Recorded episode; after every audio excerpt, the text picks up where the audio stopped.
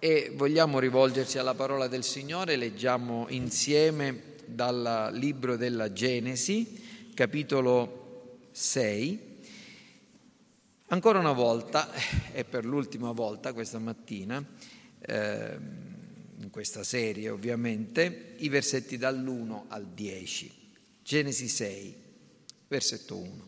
Quando gli uomini cominciarono a moltiplicarsi sulla faccia della terra, furono loro nate delle figlie. Avvenne che i figli di Dio videro che le figlie degli uomini erano belle e presero per mogli quelle che si scelsero fra tutte. Il Signore disse, lo spirito mio non contenderà per sempre con l'uomo, poiché nel suo traviamento egli non è che carne. I suoi giorni dureranno quindi 120 anni. In quel tempo c'erano sulla terra i giganti e ci furono anche in seguito quando i figli di Dio si unirono alle figlie degli uomini ed ebbero da loro dei figli. Questi sono gli uomini potenti che fin dai tempi antichi sono stati famosi.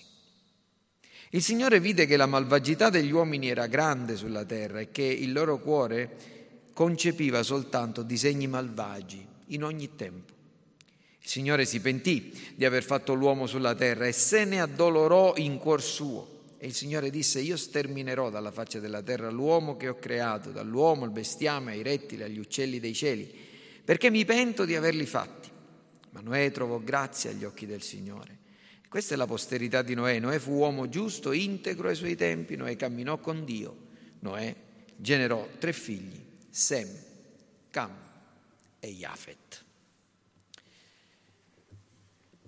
Come vi ho detto nelle settimane scorse, questo, questa porzione del sesto capitolo della Genesi è introduttiva e diciamo una sorta di, costituisce una sorta di interludio per farci comprendere eh, il significato e le ragioni per cui Dio manderà questa immane catastrofe su tutta la terra che è il diluvio. Abbiamo identificato fino a questo momento due cause, due delle cause del diluvio. La prima, la lussuria degli uomini che portò eh, i discendenti della linea di Set a mescolare il loro seme con quello delle donne appartenenti alla progenie di Caino. E poi, domenica scorsa ne abbiamo parlato, questa corruzione completa del genere umano. Ora, certamente queste sono state cause del giudizio, però tutto questo non avrebbe prodotto nulla se il Dio che ha creato ogni cosa non fosse stato anche colui che è o non avesse avuto il carattere che ha, cioè se non fosse stato anche santo e onnipotente. Perché un Dio d'amore, un Dio buono, un Dio giusto, però a sovranità limitata, non può che rammaricarsi davanti a una situazione come quella che, che si era presentata davanti a lui, però non può, può cercare di porre qualche rimedio, ma non, certamente se ha una sovranità limitata, se, se, è limitato egli stesso, non manderà un uh, diluvio, un giudizio eh, per lasciare in vita scegliendo soltanto una famiglia. Da una parte, ma allo stesso modo un Dio potente, ma moralmente indifferente, potrebbe scegliere di lasciar correre o porre fine a tutta la storia in un, un solo momento. No, Dio potente, moralmente non si fa scrupoli e allora o lascia correre, questa è una possibilità, oppure distrugge tutto, fine dei giochi, fine della storia. Ma le cose sono andate diversamente perché il Dio che ha fatto il mondo e del quale abbiamo letto fino ad ora nel libro della Genesi, il potente Elohim, il Signore Yahweh, il Dio che ha fatto le promesse, delle promesse all'umanità ribelle, non è né questo Dio buono, giusto e amorevole, ma a sovranità limitata, e neanche questo Dio potente, ma moralmente indifferente. Non è né l'uno né l'altro. E quindi proprio perché egli è come è, come si è dimostrato e dichiarato e rivelato fino a questo momento, egli deve agire punendo l'umanità, distruggendo il mondo, ma allo stesso tempo facendo grazia e salvando l'umanità. Dio distrugge l'umanità e allo stesso tempo salva l'umanità. E non c'è contraddizione in tutto questo, perché questo è quello che effettivamente accade. Oggi noi considereremo, la terza causa, quindi, qualcosa che ha a che fare con l'essere di Dio. No? Abbiamo visto che fino a, momento, fino a questo momento abbiamo considerato due cause che hanno a che fare con l'uomo. Qui invece c'è qualcosa che ha a che fare con l'essere di Dio, ciò che Dio è nel suo essere. Quindi, siccome dobbiamo investigare l'ontologia, una parola difficile questa, se non la capite non fa niente, cioè Dio, ciò che di, Egli è in se stesso, mettetevi le cinture di sicurezza perché questa sarà una predicazione in cui dovremo attraversare acque profonde.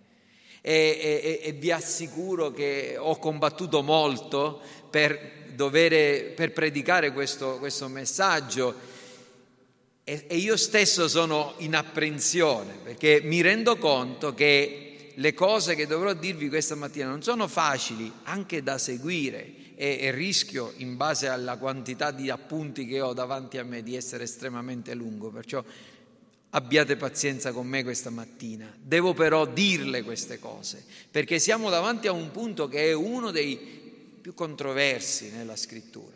Ecco, il pentimento di Dio. Dio che si pente, Dio che si pentì, Dio che prova dolore e si addolora in cuor suo, si, si rammarica. Infatti queste, questo passo, eh, che non può essere evitato, e questo è il bello e il brutto della predicazione espositiva, no? Quando si predica la scrittura eh, non, non, si possono saltare alcune parti, non, eh, bisogna essere onesti nei confronti del testo. E questo è bello ma è anche difficile a volte perché la scrittura in certi passi è veramente più difficile da essere compresa, per essere compresa di altri. Dicevo, questo passo ci pone delle domande, delle domande che sono serie, che sono profonde, intorno a chi è Dio, al suo essere, al suo agire. Quali sono queste domande? La prima riguarda il pentimento di Dio. Il Signore si pentì, provò rincrescimento. E, e la domanda è, è possibile che Dio si penta, si addolori, provi rincrescimento di un'azione che Egli stesso ha compiuta? In un certo senso è come se dicesse sarebbe stato meglio che io non avrei, di non aver mai fatto l'uomo, no? E, e crea un problema questa domanda, no? La crea. E la seconda è la sofferenza di Dio. Il Signore se ne addolorò in cuor suo. Si tratta di un'espressione molto forte perché eh, è probabilmente una delle espressioni più forti. Si, tratta di una, viene descritta qui al, al versetto 6 uh, alla fine se ne addolorò in cuor suo, descrizione, la descrizione appunto di una, di una sofferenza intensa, profonda, non qualcosa di superficiale, non un mal di testa, ma un, un, pugnale che trafigge una parte vitale, ecco, se vogliamo paragonarla a qualcosa che eh, ci riguarda, un dolore nel cuore, se ne, addolorò, se ne addolorò in cuor suo. Se quando noi dobbiamo dire che il nostro cuore ci piange, il nostro cuore soffre, eh, se pensiamo, cerchiamo di paragonare questo a ciò che Dio sta dicendo qui di se stesso, comprendiamo che la parte più intima, più profonda del suo essere. E la domanda è, e questo è importante. L'uomo è in grado di deprimere Dio, di farlo piangere, no? Dio che piange per quello che noi facciamo con il suo comportamento. Queste sono domande importanti, importanti perché hanno a che fare con l'essere di Dio. E tutto ciò, vedete, non è... Eh, diciamo, è reso necessario che ne parliamo perché non, non, si parla di queste cose soltanto in questo punto. Se fosse soltanto in questo punto, che si parla di Dio che si pente. Magari potremmo anche sorvolare, in fondo, un versetto poco chiaro nella scrittura. Ma ci sono altri passi in cui questa realtà o, o questo eh, aspetto della natura di Dio viene ripetuto. Io credo di non averne dimenticati neanche uno nella mia lista, ma li voglio mettere davanti a voi, giusto per far comprendere non solo a voi, ma a chiunque sentirà o sta sentendo questo messaggio, che siamo ben consapevoli di quello che la scrittura dice, che non cerchiamo di coprire nulla, che i passi difficili sono davanti a noi e li vogliamo affrontare ed essere onesti con la scrittura.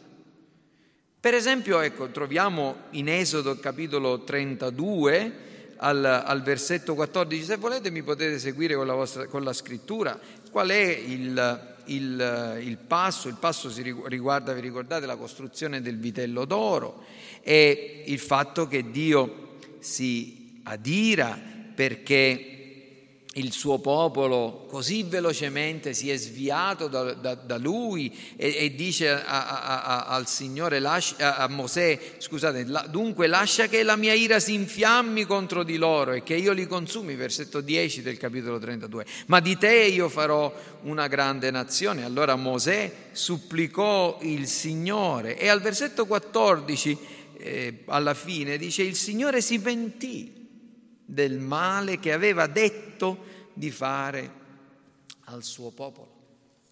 Ma non solo qui. Per esempio si parla del pentimento di Dio anche in Prima Samuele al capitolo 15. In questo caso si tratta del fatto che Dio aveva stabilito sopra il popolo di Israele il re Saul che aveva peccato. Dio aveva detto a Saul uccidi tutti quanti gli Amalechiti, Saul invece aveva ubbidito parzialmente a Dio. E eh, al, al versetto 11 del capitolo 15 dice così, io mi pento di avere stabilito Saul re perché si è allontanato da me, non ha seguito i miei ordini. E ancora al versetto 35, questa volta il Signore parla a Samuele, nello stesso capitolo, Samuele finché visse non andò più a vedere Saulo perché Samuele faceva cordoglio per Saulo, il Signore si pentiva di aver fatto Saul re di Israele. Poi ci sono nel secondo libro delle cronache e, scusate, nel secondo libro di Samuele e nel primo libro delle cronache due passi che sono, diciamo, paralleli, in cui si riferisce alla stessa, alla stesso, allo stesso evento, cioè vi ricordate quando Davide aveva eh, peccato davanti al Signore chiedendo a Dio un eh, censimento e il Signore colpisce la città di, di Gerusalemme e in eh, secondo Samuele 24, eh, scusate, sì, secondo Samuele 24, leggiamo al versetto 16, non leggerò il passo di prima cronaca perché praticamente è uguale, come l'angelo stendeva la sua mano su Gerusalemme per distruggerla, il Signore si pentì della calamità che aveva inflitta e disse all'angelo che distruggeva il Signore, basta, il popolo, basta, ritira ora la tua, la tua mano. Ci sono ancora alcuni passi nel libro del profeta Geremia che parlano della stessa cosa e, e non vogliamo trascurare neanche questi, li voglio citare perché eh, riguardano il nostro argomento. Per esempio Geremia 18, dove si parla della, dell'argilla, Dio manda eh, Dio manda Geremia del, nella bottega del vasaio, vede la, l'argilla che nelle mani del vasaio mentre sta facendo un vaso si, si, si, si rompe, allora da quell'argilla ne fa un altro vaso. È un passo abbastanza conosciuto e, e noi leggiamo per queste parole. Eh, se quella nazione, a un dato momento, parlo, leggo dal versetto 7, a un dato momento io parlo riguardo a una nazione, riguardo a un regno, di sradicare, di abbattere, di distruggere. Ma se quella nazione contro la quale ho parlato si converte dalla mia malvagità, io mi pento del male che avevo pensato di farle. In un altro momento io parlo riguardo a una nazione, a un regno, di costruire, di piantare, ma se quella nazione fa ciò che è male ai miei occhi senza dare ascolto alla mia voce, io mi pento del bene di cui avevo parlato di colmarla. Eh, più avanti ah, al capitolo 26, sempre di Geremia, eh, c'è un altro passo davvero straordinario. E questa volta, questa volta è Dio che sta mandando Geremia a predicare il Vangelo. E così parla il Signore dal versetto 2 del capitolo 26. Va nel cortile della casa del Signore, di a tutte le città di Giuda che vengono a prostarsi nella casa del Signore tutte le parole che io ti comando di dir loro, non omettere nessuna parola. E poi c'è una espressione che appunto è ipotetica, forse, forse daranno ascolto e si convertiranno ciascuno dalla sua via malvagia e io mi pentirò del male che penso di far loro per la malvagità delle loro azioni. Più avanti nello stesso capitolo, però diciamo queste sono parole che non ha pronunciato, non sono direttamente parole di Dio, si parla di, di uh, alcuni dignitari del re eh, che si riferiscono al pentimento di Dio ed è il versetto 19, questo possiamo anche saltarlo, ma voglio citare altri, soltanto altri due passi velocemente che tutti quanti voi conoscete. Uno si trova al capitolo 7 di, del libro di Amos, sono due versetti in cui Dio promette un certo giudizio nei confronti di Giacobbe o della nazione di Israele Amos dice, ma Signore, come se fai così Giacobbe sarà distrutto e allora io, Dio si pentì e dice non accadrà. Due volte, eh, Amos 7, versetto 3 e versetto 6. E poi c'è il passo che tutti conosciamo nella storia del libro del profeta Giona, che quando Giona predicò a Ninive, Dio si pentì del male che aveva pensato o che aveva pronunciato ecco, di, di, fare eh, mediante la predicazione di Giona. Quindi questi sono veri e propri problemi. Perché? Perché altrove, almeno sono due i passi, che sembra che siano in contraddizio- netta contraddizione con tutti quelli che noi abbiamo letto qua. Per esempio, due passi, guardate, numeri 23, 19. Questo è uno di quelli che dovete tenere bene a mente. Numeri 23, 19. Vi ricordate qual è la storia? È la storia di Balak che assolda Balaam, il falso profeta Balaam, affinché possa maledire Israele, il popolo che Dio aveva benedetto. Il popolo verso, che, che, verso, il quale Dio aveva pronunciato una benedizione che mai e poi mai si sarebbe potuta togliere perché era il suo impegno. Ad Abramo, io ti benedirò e in te saranno benedette tutte le famiglie della terra. Io farò di te fonte di benedizione. Io benedirò chi ti benedirà e maledirò chi ti maledirà. E, e quindi Balaam è costretto a dire, da parte di Dio, versetto 19, Dio non è un uomo da poter mentire e non è un figlio d'uomo da doversi pentire. Quando ha detto una cosa, non la farà? Quando, o quando ha parlato, non manterrà la sua parola? A complicare ulteriormente le cose, vedete quanto la scrittura deve essere considerata con attenzione. C'è un passo che si trova in 1 Samuele 15, 29 e vi ricordate che noi abbiamo parlato già di 1 Samuele 15, cioè il passo in cui si riferiva al, a Dio che si pente di avere, eh, di avere stabilito come re Saul. Ma prima Samuele 15, 29 dice esattamente la stessa cosa ed è nello stesso passo, nello stesso capitolo dove, dice, dove è detto che Dio si pentì di avere stabilito Saul come re, al versetto 29 colui che è la gloria di Israele non mentirà e non si pentirà. Egli infatti non è un uomo perché debba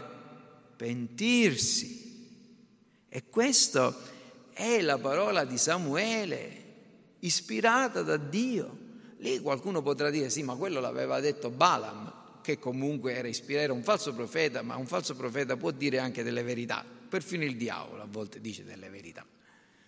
Ma qui è Samuele che è ispirato da Dio e che dice a Saul che Dio non è un uomo, che la, colui che è la gloria di Israele non mentirà e non si pentirà. Infatti non è un uomo perché debba pentirsi, o un figlio dell'uomo. No? Allora, questo è importante davvero è un problema. E poi si parla anche di, nel, nel, passo che noi abbiamo letto in Genesi 6 di questa, di questa tristezza di Dio. Questo Dio che si rattrista nel suo cuore. Ma scusatemi, se voi mi avete sentito predicare da tanto tempo, sapete bene che io ho una delle mie predicazioni che spesse, poi spesse volte, alla quale poi spesse volte faccio riferimento, è quella che riguarda un passo della prima lettera di Paolo a Timoteo, in cui eh, si, si parla della natura di Dio come del Dio beato, il Dio felice, secondo il Vangelo della gloria del beato Dio che mi è stato affidato. Dio è felice, Dio è beato. Ma Dio è felice, Dio è beato come? A giorni alterni? In certi momenti? In un, in un periodo? Quando non lo facciamo dispiacere? No? Se fai così il Signore piange. Quante volte l'ho sentito dire? No? Gesù si rattrista, Gesù piange. No, Dio o è il Dio beato o è il Dio sofferente. E, e se Dio davvero è colui che soffre a causa del peccato del mondo, io credo che insomma, questo mondo sarebbe nuovamente sommerso dal diluvio delle sue lacrime perché gli uomini insomma, non fanno altro che offenderlo. E non solo questo, c'è, un, c'è quel passo che spesse volte consideriamo nell'epistola di Giacomo, al versetto 17 del capitolo 1, in cui dice che ogni cosa buona, ogni dono perfetto vengono dall'alto, discendono dal Padre degli astri luminosi presso il quale non c'è variazione né ombra prodotta da mutamento, né ombra di mutamento. Dio non cambia. Allora, Qui siamo davanti a un vero problema. O la scrittura si contraddice,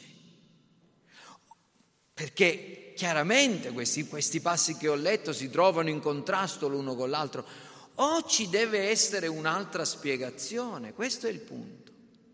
E sapete, la spiegazione che noi dobbiamo trovare molte volte siamo aiutati dal fatto che chi ha provato di dare delle spiegazioni a questo problema ne ha creati di, di maggiori, perché quando ci troviamo davanti a un vero problema nella scrittura e cerchiamo di risolverlo nel modo sbagliato, i problemi che si producono sono ancora più grandi e insormontabili di quelli che troviamo in, all'inizio. E dovete sapere che sia anticamente sia recentemente si è cercato, ci sono stati dei teologi che hanno cercato di dare delle risposte a queste domande. E quella più recente, la risposta più recente, e quindi quella un po' più sofisticata, ma in realtà non diversa nella sostanza rispetto a quella che, che altri avevano dato nel passato, è l'idea di un Dio che rischia, una specie di Dio che, che fa una, una, lotteria, non quella degli scontrini no, nei confronti della quale tutti quanti stanno impazzendo, ma che assume un rischio saggio, ecco, un rischio limitato, una specie di giocatore in borsa però che acquista solo dei titoli che, che non sono proprio di quelli là, ecco, eh, di alto rischio, ma un rischio limitato. Il Dio che rischia è il Dio che cambia. Il Dio che rischia, il Dio che cambia. E vi assicuro che questo è, nata, è sorta questa idea nell'ambito delle chiese, delle chiese, di chiese protestanti. E ci sono alcuni teologi che hanno abbandonato, per esempio, la posizione classica, quella della sovranità di Dio, del calvinismo, se volete, e hanno assunto una posizione che si chiama prendetela con il beneficio dell'inventario, del teismo aperto, open theism in inglese, del teismo aperto. E che cosa è questo, questa cosa? Io vi, vi assicuro che potreste studiare a lungo, anche in italiano ci sono dei buoni saggi su questo argomento, però li, ve la dico, cerco di semplificarla senza, sperando di non, di non banalizzarla, ma l'idea è questa.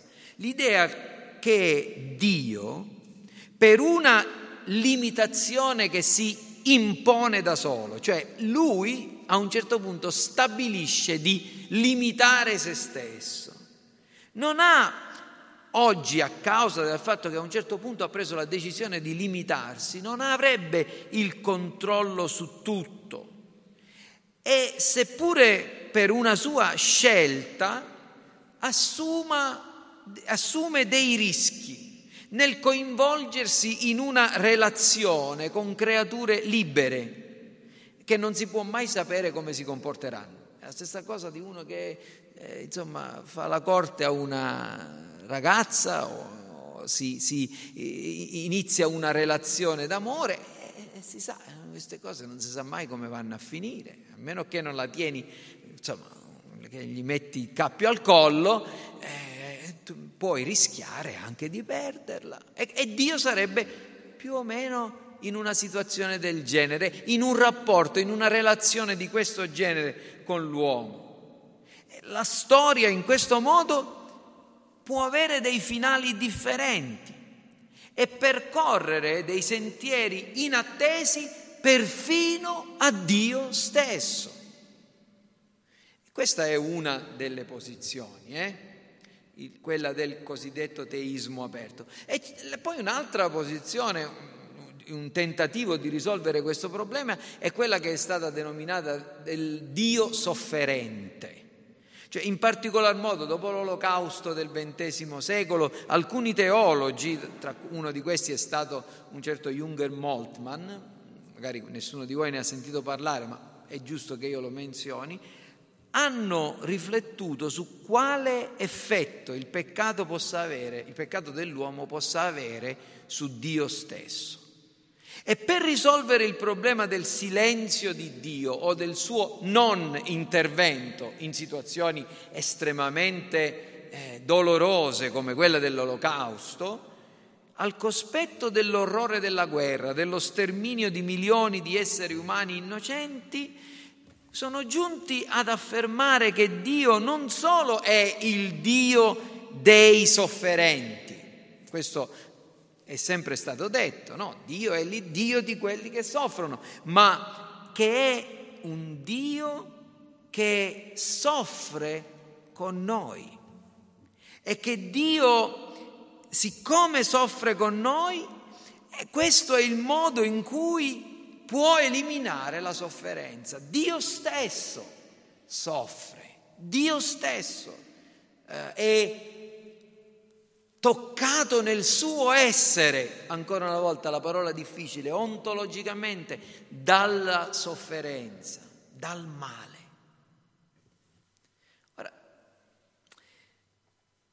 Lo so, vi vedo non confusi, ma sicuramente vedo, se fosse possibile materializzare quello che sta nella vostra mente, ci sono dei punti interrogativi grandi quanto una casa. Dobbiamo rispondere a, questa, a queste posizioni. Bisogna rispondere. Come rispondere a queste, eh, e come obiettare o come rispondere a queste obiezioni che vengono poste all'insegnamento della scrittura. Queste soluzioni sono entrambe inadeguate e false, perché creano, come vi dicevo, molti più problemi di quelli che cercano di risolvere, sono contro la logica e sono contro la scrittura. Se leggete quello che scrivono questi teologi, hanno un linguaggio che è fumoso e contraddittorio. I teologi del teismo aperto e della, del Dio sofferente, leggendo i loro scritti, sebbene affermino di arrivare a questa posizione perché vogliono abbandonare quello che la Chiesa ha sempre insegnato intorno a Dio, loro dicono che è una idea di questo Dio perfetto, infinito, eterno, immutabile. E loro dicono questa è un'idea greca, un'idea dei filosofi di, di Dio, non è l'idea biblica di Dio. L'idea, de, l'idea, biblica di Dio è quella di un Dio vivente, un Dio coinvolto nelle, nelle cose degli uomini. E per, con, questi, con questa premessa però, che cosa fanno? Smantellano del tutto la concezione da sempre sostenuta dalla Chiesa, che Dio è appunto immutabile, onnisciente, perfetto, eterno, sovrano. Quando parlano di Dio, delle perfezioni di Dio, dicono a un certo punto che questo Dio è perfetto, però la sua perfezione implica la possibilità di un ampliamento, ampliamento della perfezione. Che vuol dire? Qualcuno di voi me lo può spiegare, io non lo capisco. Che vuol dire ampliamento della perfezione? Se una cosa è perfetta e tu la puoi fare più perfetta, prima non era perfetta. Oppure se pretendi di fare perfetta una cosa perfetta, più perfetta, scusate bisticcio, una cosa già perfetta, non puoi che rovinarla. Prendiamo, che so, la, la pietà di Michelangelo. La volete rendere migliore e vorreste dare una limatina al naso di Maria o, o aggiustare qualcosa sul suo manto. O, quindi ampliamento della perfezione è un'assurdità logica. Oppure quando devono parlare della immutabilità, sapete come la definiscono questi teologi? Dicono che Dio è immutabile, va bene? Però c'è dinamismo nella sua immutabilità. E che vuol dire questa cosa? Dinamismo significa movimento, significa cambiamento. O Dio è immutabile. O Dio non lo è. Oppure quando parlano dell'eternità di Dio, definiscono l'eternità in questo modo, dicono che la, l'eternità significa che Dio è di durata infinita, ma non come qualcosa che è esistito da sempre e per sempre. È di durata infinita, quindi questo significa che deve avere avuto un inizio. E come risolvono questo problema? Dicono che a un certo punto Dio sì era nell'eternità, poi ha scelto di essere nel tempo e poi alla fine a un certo punto decide nuovamente di tornare nell'eternità. No, ab eterno e in eterno tu sei Dio, da sempre e per sempre. E quando parlano della conoscenza di Dio, sì, dicono, parlano della onniscienza di Dio, ma dicono che è una sorta di conoscenza limitata, perché la chiamano onniscienza incrementale. Che vuol dire? Se sai tutto non puoi sapere più di tutto. Se domani saprai qualcosa che oggi non sai, vuol dire che oggi sai meno di, di domani e che quindi la tua non è oggi onniscienza e si nascondono dietro queste espressioni altisonanti un concetto di un Dio che avrebbe rinunciato alle sue prerogative divine in pratica di tutto ciò che lo rende Dio. Fanno fare a questo il Dio del teismo aperto è un Dio che si è suicidato, un Dio che si è limitato, un Dio che si è rimpicciolito, un Dio che si è svuotato, un Dio che non è più Dio. Questa è la soluzione dicendo che Dio si pente, cioè queste, questi te- teologi dicono che siccome Dio a un certo punto si trova davanti a un fatto eh, assolutamente in, in, in, imprevisto, eh, deve cambiare idea e, e rammaricarsi e dire no, ho sbagliato a fare questo, adesso dobbiamo fare in quest'altro modo. Ma, fratelli e sorelle, se Dio fosse così, io non potrei credere in questo libro, nella scrittura, in Cristo non avrei niente in cui credere. Tutto verrebbe meno sotto, sotto, sotto i miei piedi, è come se tutto si sciogliesse come, come acqua, come sabbia. Cosa dice la scrittura intorno a Dio? Cosa dice la, la, scrittura intorno al futuro? Vedete, i, i teologi del teismo aperto a, affermano che ci sono cose che Dio non conosce nel futuro perché Dio ha scelto di conoscere solo quello che si può conoscere. Siccome gli uomini sono liberi, potrebbero fare qualcosa che Dio non sa che faranno. Ma la scrittura dice esattamente il contrario. Nel libro del profeta Isaia, il capitolo 46 del libro del profeta Isaia è uno dei bellissimi capitoli in cui il profeta qualche modo paragona Dio agli idoli delle nazioni. E, e, e vi ricordate che, che, che Dio mospa, mette a confronto quest, questi idoli che devono essere portati sulle spalle, eh, mentre Dio dice io, io vi porto voi sulle spalle. È una bellissima comparazione tra il vero Dio e le false immagini di Dio. E poi ai versetti 9 a 11 dice ricordate il passato. Ricordate le cose antiche perché io sono Dio e non ce n'è alcun altro, sono Dio e nessuno è simile a me. Io annuncio la fine fin dal principio. Molto tempo prima dico le cose non ancora avvenute, io dico il mio piano sussisterà e metterò ad effetto tutta la mia volontà. Chiamo da oriente un uccello da preda, dal terra lontana l'uomo che effettui il mio disegno. Sì, io l'ho detto e lo farò avvenire. Ne ho formato il disegno e lo eseguirò. Dio è un Dio che ha fatto un piano e Dio è, è così potente da portarlo a compimento. Dio è colui che compie ogni cosa secondo il consiglio della sua volontà. Al versetto 11 del capitolo 1 di Efesini è scritto che in lui noi siamo stati fatti eredi essendo stati predestinati secondo il proposito di colui che compie ogni cosa secondo la decisione della propria volontà. Dio fa un piano, Dio ha una volontà, Dio sceglie, Dio stabilisce la fine fin dal principio e Dio porta a compimento compimento ogni cosa. Questo è quello che dice la scrittura. La, la Bibbia ha una filosofia della storia. E la storia dell'uomo non è caotica come può apparire, non è casuale, non è priva di senso, di direzione. La, la, la, la storia, secondo la scrittura, ha un senso, ha una direzione, ha un inizio, ha una fine. C'è il giudizio, ci sono nuovi cieli e nuova terra, le, le, dove abiterà la giustizia, tutto questo non può fallire.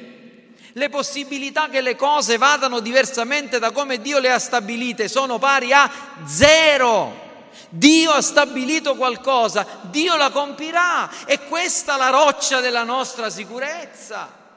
Quando Cristo è venuto nel mondo non è venuto per mettersi alla mercé degli uomini. Speriamo che non siano abbastanza forti e non prendano decisioni troppo cattive da far fallire questo piano. Egli è venuto per salvare Quando, quando, quando l'angelo preannunciò la venuta di Cristo, egli sarà colui che salverà il suo popolo dai suoi peccati, non che vorrebbe salvare gli uomini, il suo popolo dai, dai loro peccati. Le azioni di Dio sono certe, sono sicure, non possono andare diversamente. Perfino Giobbe lo sapeva, la sua decisione è una. Chi lo farà mutare? Quello che desidera egli lo fa, egli eseguirà quel che di me ha decretato. Di me! Dio ha decretato di me certe cose. Giobbe 23, 13 e 14 e le farà. Perfino se io mi dovessi puntare i piedi come un mulo e fermarmi e dire no, no, Dio ha deciso, lo farà, farà di me quello che ha decretato. Questo se, sia che io viva, sia che io muoia. Dio è Dio. È il linguaggio emotivo di Dio. Quando si parla della sua sofferenza, ma non solo della sua perché la Bibbia non parla solo della sofferenza di Dio, parla anche delle risate di Dio. L'abbiamo letto nel Salmo 2. Ah, nel Salmo 2 c'è davanti a noi popoli, nazioni, re, principi, uomini che si alleano contro l'Eterno e contro il suo unto fanno lega, dicono spezziamo i loro legami, liberiamoci dalle loro funi, buttiamo via la sua legge, liberiamoci dalle, da, da, quello che Dio ha stabilito nelle, nelle sue regole, nella natura, Lib, ridefiniamo il matrimonio, lasciamo perdere tutti i nostri obblighi morali, non ci importa di niente. E Dio nei cieli che cosa fa? Dice il Salmo 2, egli ne riderà. Ma ci immaginiamo davvero un Dio che cominci a ridere a crepapelle nei cieli e faccia, faccia risuonare il fragore della sua risata nei cieli? Ma no, ma no, ma Dio è spirito. Così come quando è scritto di lui che si rattrista in cuor suo, non dobbiamo immaginarcelo depresso e piangente, allo stesso modo non dobbiamo immaginarcelo in preda a una convulsione di ilarità, no? in una santa risata in cui si butta e si rotola a terra. Oppure, come scritto, c'è un'altra espressione molto forte riguardo l'emotività di Dio nel libro del profeta Sofonia. Nel libro del profeta Sofonia è, è, è scritto de, de, di Dio che che si, eh, che si rallegrerà, che esulterà di gioia a, a, motivo di te, al, al capitolo eh, 3 il versetto 17, il Signore il tuo Dio è in mezzo a te come un potente che salva, egli si rallegrerà con gran gioia per causa tua, si acquiterà nel suo amore, esulterà per causa tua con grida di gioia. Ma ci immaginiamo un Dio che salta in mezzo al trono del cielo? Assolutamente no, ma ci fa comprendere qualcosa che comunica a noi in modo che noi possiamo comprendere. Noi, noi siamo materia, noi abbiamo dei sentimenti e conosciamo il, che cos'è la tristezza, che cos'è la gioia, che cos'è la sofferenza. E quindi Dio ci vuole far comprendere che c'è qualcosa di corrispondente in, in Lui. Non, Dio non si rammarica né si deprime perché gli uomini vogliono detronizzarlo. Dio è spirito e come nessuno di noi, leggendo nella scrittura che delle orecchie di Dio, delle viscere di Dio, degli occhi di Dio, delle emozioni di Dio, perfino come la paura. Dio potrebbe avere paura di qualcuno?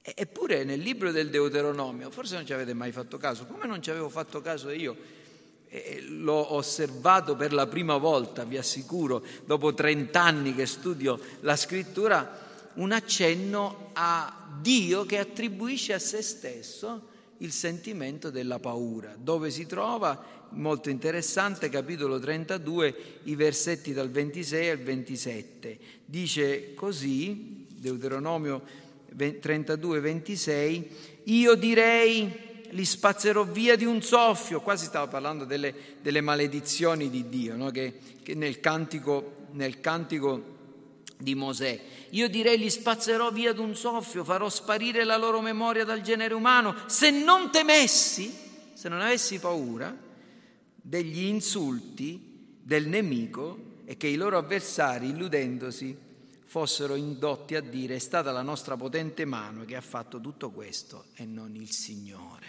Cioè, in altri termini, io potrei anche distruggerlo, ma ho paura che il mio nome ne, sarebbe, ne verrebbe, la mia gloria, il mio onore ne verrebbe compromesso. Dio che ha paura che il suo onore, la sua gloria. È ovviamente un modo umano di esprimersi. Cioè Dio parla come un uomo per far capire all'uomo qualcosa di sé. Quindi noi perché ci pentiamo? Noi perché ci rammarichiamo di qualcosa? Quando noi ci pentiamo quando, per esempio, accade qualcosa che è al di fuori del nostro controllo. Ed è questo quello che dobbiamo comprendere. Se leggiamo il capitolo 6 di Genesi e tutti gli altri passi che vi ho fatto vedere, io sto per concludere, eh, che parlano del pentimento di Dio, dobbiamo domandarci che cosa ci vuole far capire Dio nell'esprimersi in questo modo ci vuole far riflettere su che cosa è il pentimento in noi. Noi quando è che ci pentiamo di qualcosa? Quando è che ci rammarichiamo di qualcosa? Quando è che ci duole il cuore per qualcosa che noi abbiamo fatto? Ecco, noi lo facciamo perché, per esempio, per difetti nella nostra natura, perché ci manca il tempo, perché ci mancano i mezzi, perché sono accaduti degli imprevisti. Ma nel caso di Genesi 6, 6, il dispiacere di Dio non indica niente di tutto questo, indica il cambiamento del suo modo di agire nei confronti degli uomini. Dio ci fa capire che c'è stato da quel momento in poi un cambiamento di programma, non che egli non l'avesse già stabilito quel programma. Se fosse possibile guardare nei decreti di Dio un grafico che descrive, per esempio, l'incremento demogra- demografico degli uomini, cioè il numero di persone sulla terra. Noi vedremmo che questo, che questo mettendo da una parte gli anni e dall'altra parte il numero delle persone, va bene? Eh? Allora facciamo così, qui è l'anno zero, l'anno della creazione, anno zero, numero di persone due hanno 1, 2, 3, 4, vediamo questa linea che cresce, 4, 6, 8, 10, 100, 1000, 2000, 50.000, 100.000 e noi vediamo che questo, questo, grafico cresce, stiamo guardando nei decreti di Dio, eh? questo è il grafico che Dio aveva stabilito riguardo al numero degli uomini. E vedremmo che fino a quando arriva Noè, questo numero sta crescendo, arriviamo a milioni probabilmente. E poi in un istante lo vediamo precipitare di nuovo a otto, otto persone. Noi non sappiamo cosa sarà la storia diciamo ma che cosa è successo? C'erano milioni di persone e poi a un certo punto ce ne sono state otto. Ecco, quello è il diluvio, quel punto è il diluvio e quel punto è quello che nella scrittura poco prima è descritto come il pentimento di Dio cioè quando Dio decise di agire in modo diversa, diverso con gli uomini, di cambiare il suo modo di agire, cioè di distruggere, di distruggere l'umanità. Siamo nel mistero, comprendete? Non possiamo entrare nel, nei decreti di Dio. E siccome non possiamo entrare nei decreti di Dio, noi dobbiamo ammettere che siccome Dio è immutabile, Malachia 3:6, vi ricordate il sermone di Spurgeon che vi ho letto all'inizio di questo anno? Dio non cambia e siccome io non cambio, voi figli di Giacobbe non sarete distrutti e Dio è immutabile, come dice anche Giacomo, presso di lui non c'è ombra prodotta da cambiamento. qui Dio ci fa comprendere qualcosa di sé. È per una condiscendenza amorevole che Dio parla in questo modo. Cioè Dio viene vicino a noi e ci parla come se fosse un uomo, per farci capire qualcosa della sua eternità e delle sue perfezioni. Non pensate mai che quando si parla del, del pentimento di Dio significa che Dio è stato colto di sorpresa. Che fiducia potremmo mai avere di un Dio che si lasciasse cogliere di, di sorpresa dagli uomini? Che fiducia potremmo avere di un Dio che, sia, che pure per sua scelta si è autolimitato?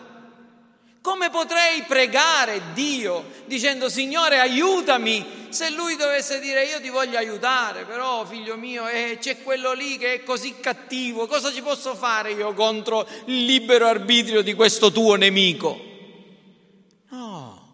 Nessuna arma fabbricata contro di te potrà prevalere, dice il Signore. Io sono in controllo, quando il tuo nemico verrà come una fiumara, lo Spirito del Signore lo metterà in fuga, perché io ti libero, io ti proteggo, io ti prendo le mie, sotto le mie ali, sotto di te stanno le braccia eterne. Nessuno potrà rapirvi dalla mia mano. Il mio Padre è il più forte di tutti, dice Gesù, e nessuno può rapire le mie pecore dalle mani del Padre. Chi ci separerà dall'amore di Dio? Chi ci, chi ci, distruggerà se Dio ha decretato che noi dobbiamo essere benedetti? Chi ci maledirà?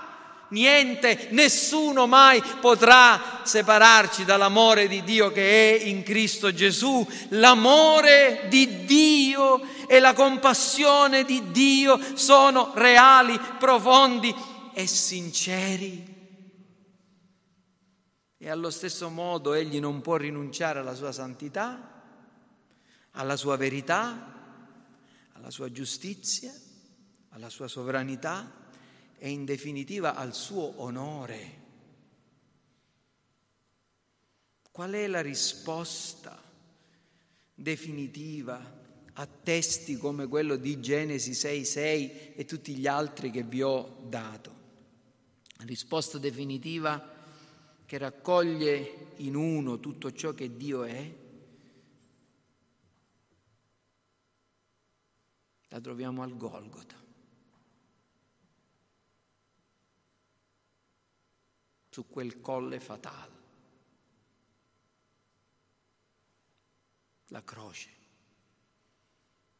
Gesù Cristo.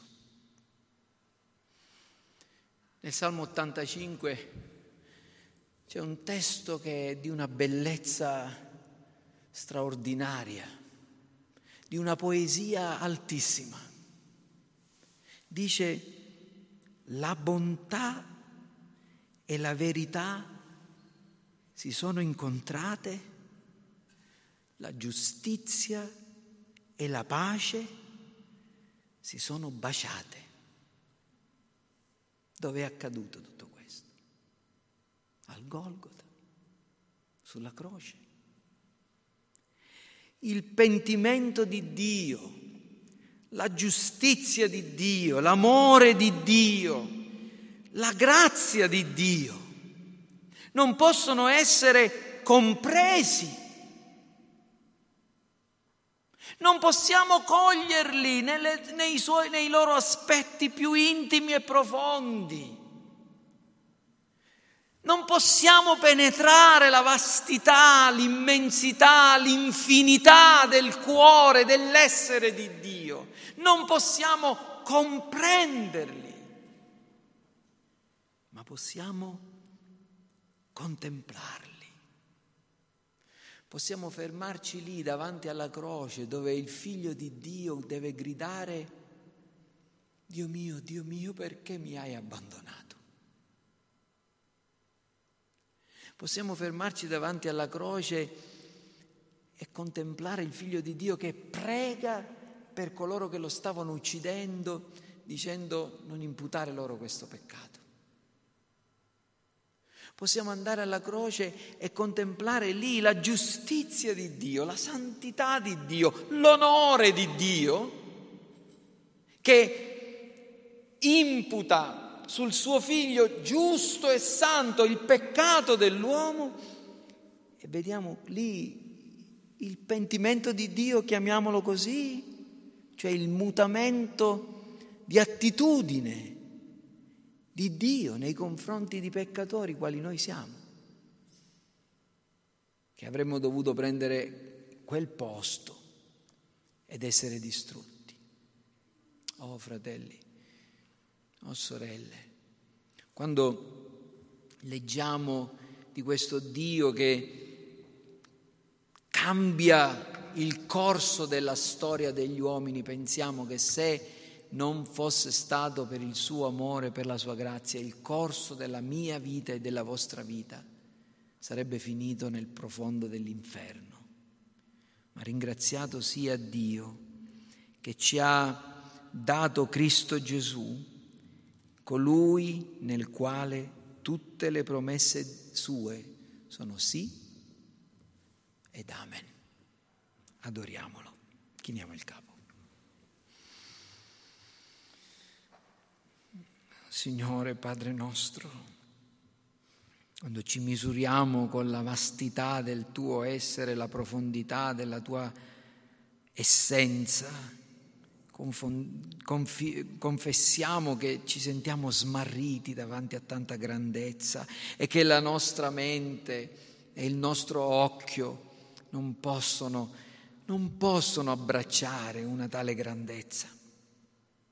Ci perdiamo, Signore ci sentiamo smarriti, ma ti ringraziamo perché ciò che è impossibile agli uomini, tu lo hai fatto e ci hai, oh Signore, convinti e persuasi della tua buona volontà verso di noi, donandoci il tuo Figlio Gesù Cristo.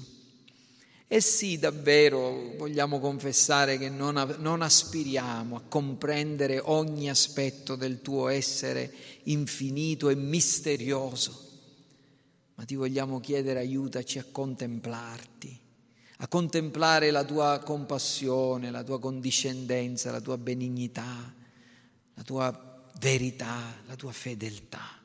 E concedici, oh Signore di essere tuoi adoratori. Te lo chiediamo nel nome di Gesù. Amen.